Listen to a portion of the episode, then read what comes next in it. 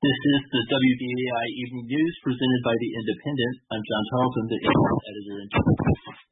Tomorrow night in Cleveland, Donald Trump and Joe Biden square off in the first of their three presidential debates. But as the presidential race enters its final five weeks, there's barely any sign of it here in New York. After all, New York is a deep blue state that recent Democratic presidential nominees have routinely won by 20 points or more. However, one group of New Yorkers is determined to make a difference by getting involved in a strategic way in some of the half dozen or so swing states where victory in the Electoral College will likely be determined.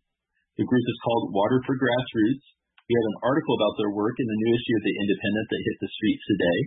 And joining us this evening to talk uh, more about this topic is Peter Hogness, co-founder of Water for Grassroots. Peter, welcome to the show. Hi, John. Thanks. Hi. Great to have you with us.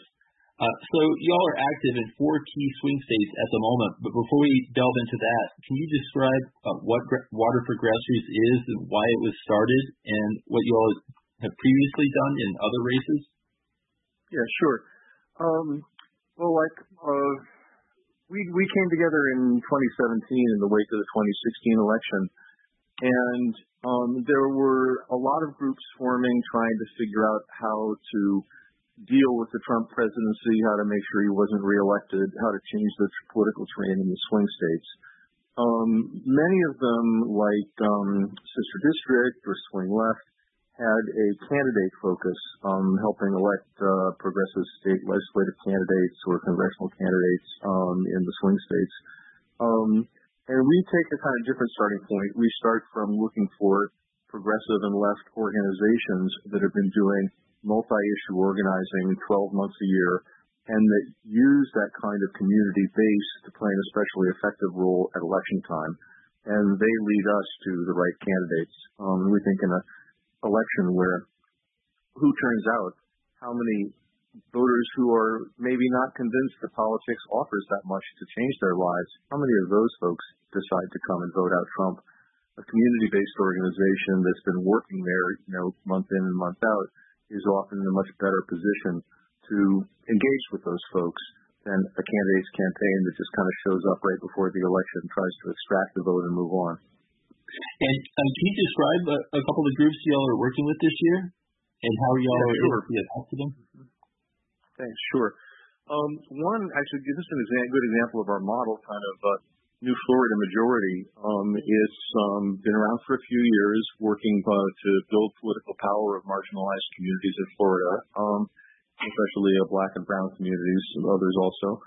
Um, they played a really central role in passing the Florida referendum in 2018, restoring the right to vote to folks with a past felony conviction, which, as written and as voters intended, would uh, restore voting rights to 1.4 million people.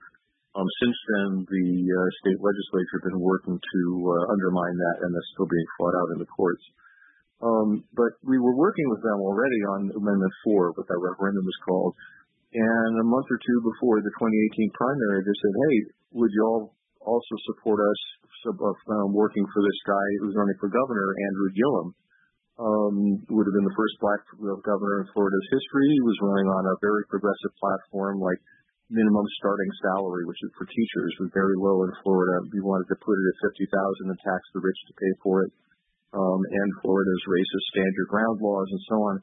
Gillum, on this very progressive platform in a state that's just 15% black, he came within 30,000 votes, less than half a point of winning election in 2018. Um, and, um, you know, that's, we wouldn't have been working on that race if we hadn't had the relationship with the new Florida majority. It was both heartbreaking that he lost by so close and encouraging for the potential of the state's future. Um, you want me to mention another group, or that's? Uh... I guess, uh, uh, yeah, the group you're working with in Pennsylvania, which is uh, only a, a, few hours drive away for uh, people here in the New York area. Sure. Um, the main group we're working with there, um, well, one thing I don't want to not mention with New Florida Majority is they're one of the t- top two voter registration organizations in the state by number of people registered. So they not only have a very kind of left point of view, but they know how to get the nitty gritty work done. Uh, likewise, with Pennsylvania Stands Up, it's a new statewide network with nine chapters Um, two of the groups that we'd worked with before they helped form um, Pennsylvania Stands Up were Reclaim Philadelphia, um, which came originally out of independent Bernie Sanders organizing in 2016, um, and Lancaster Stands Up in Lancaster County. Um, there's also some indivisible chapters that came into it and several other groups. Um, anyway, Pennsylvania Stands Up. Um, I mean, sorry, Reclaim. We, we were actually the group we first worked with in 2017 when uh, Larry Krasner was running for district attorney on anti-incarceration program, uh, vowing to um, you know, and, and move towards ending cash bail and a bunch of other really basic reforms that in what was the most incarcerated big city um, in the U.S., Frank Rizzo's town, um, started have been making a huge difference. So we worked with them on voter registration and get out the vote in that effort. And then Lancaster stands up. Um, folks might have heard about the progressive populist Jess King, who ran in uh, Mennonite and Amish country in south central Pennsylvania for Congress and uh, made a, a surprisingly strong challenge to an incumbent pro-Trump Republican. Um, it's a good example of the value of working with organizations because although Jess King did not win the race, she got, I think, 43, 44 percent improved on Hillary Clinton's standing in that district by four or five points.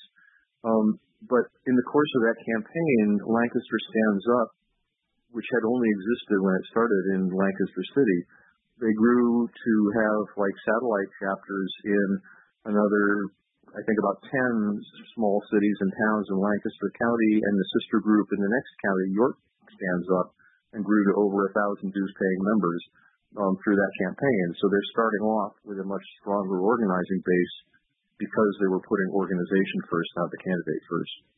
Right. And as far as what's happening right now, five weeks out from the presidential election, what specifically is it that the volunteers at uh, Water for Grassroots are, are able to do to, to help these groups?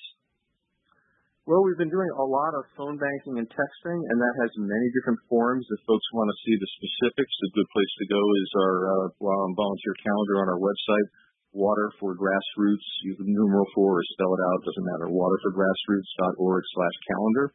Um, texting and phone calls for voter registration, and Pennsylvania has online voter registration, so that's promising.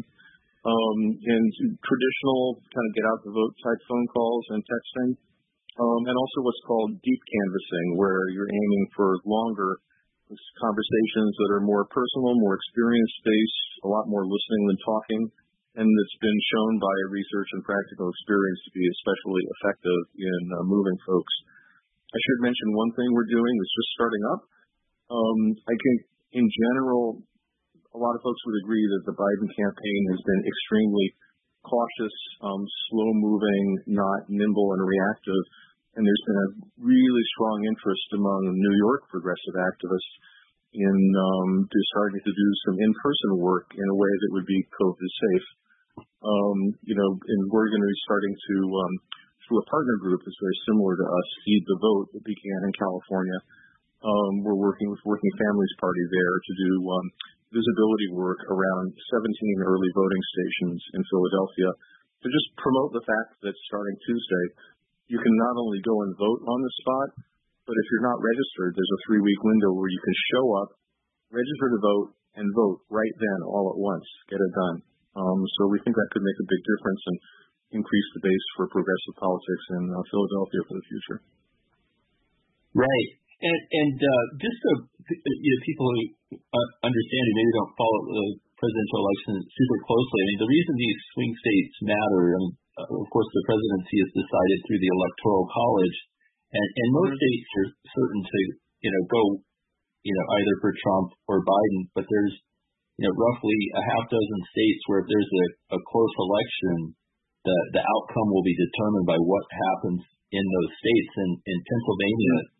This year is really shaping up as perhaps the the sort of decisive tipping point state that even a, a few thousand votes one way or the other in a in a close uh, contest can make all the difference.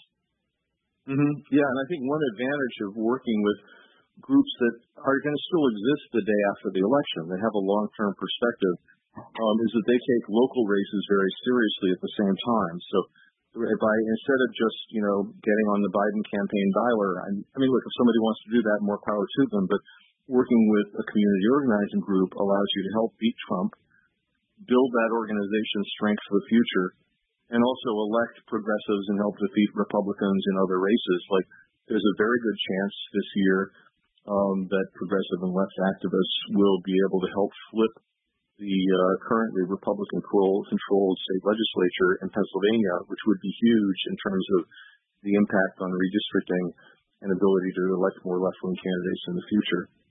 All right. Um, they also it was reclaimed as um, they've also put a number of community activists, labor activists, uh, socialists into the Pennsylvania legislature.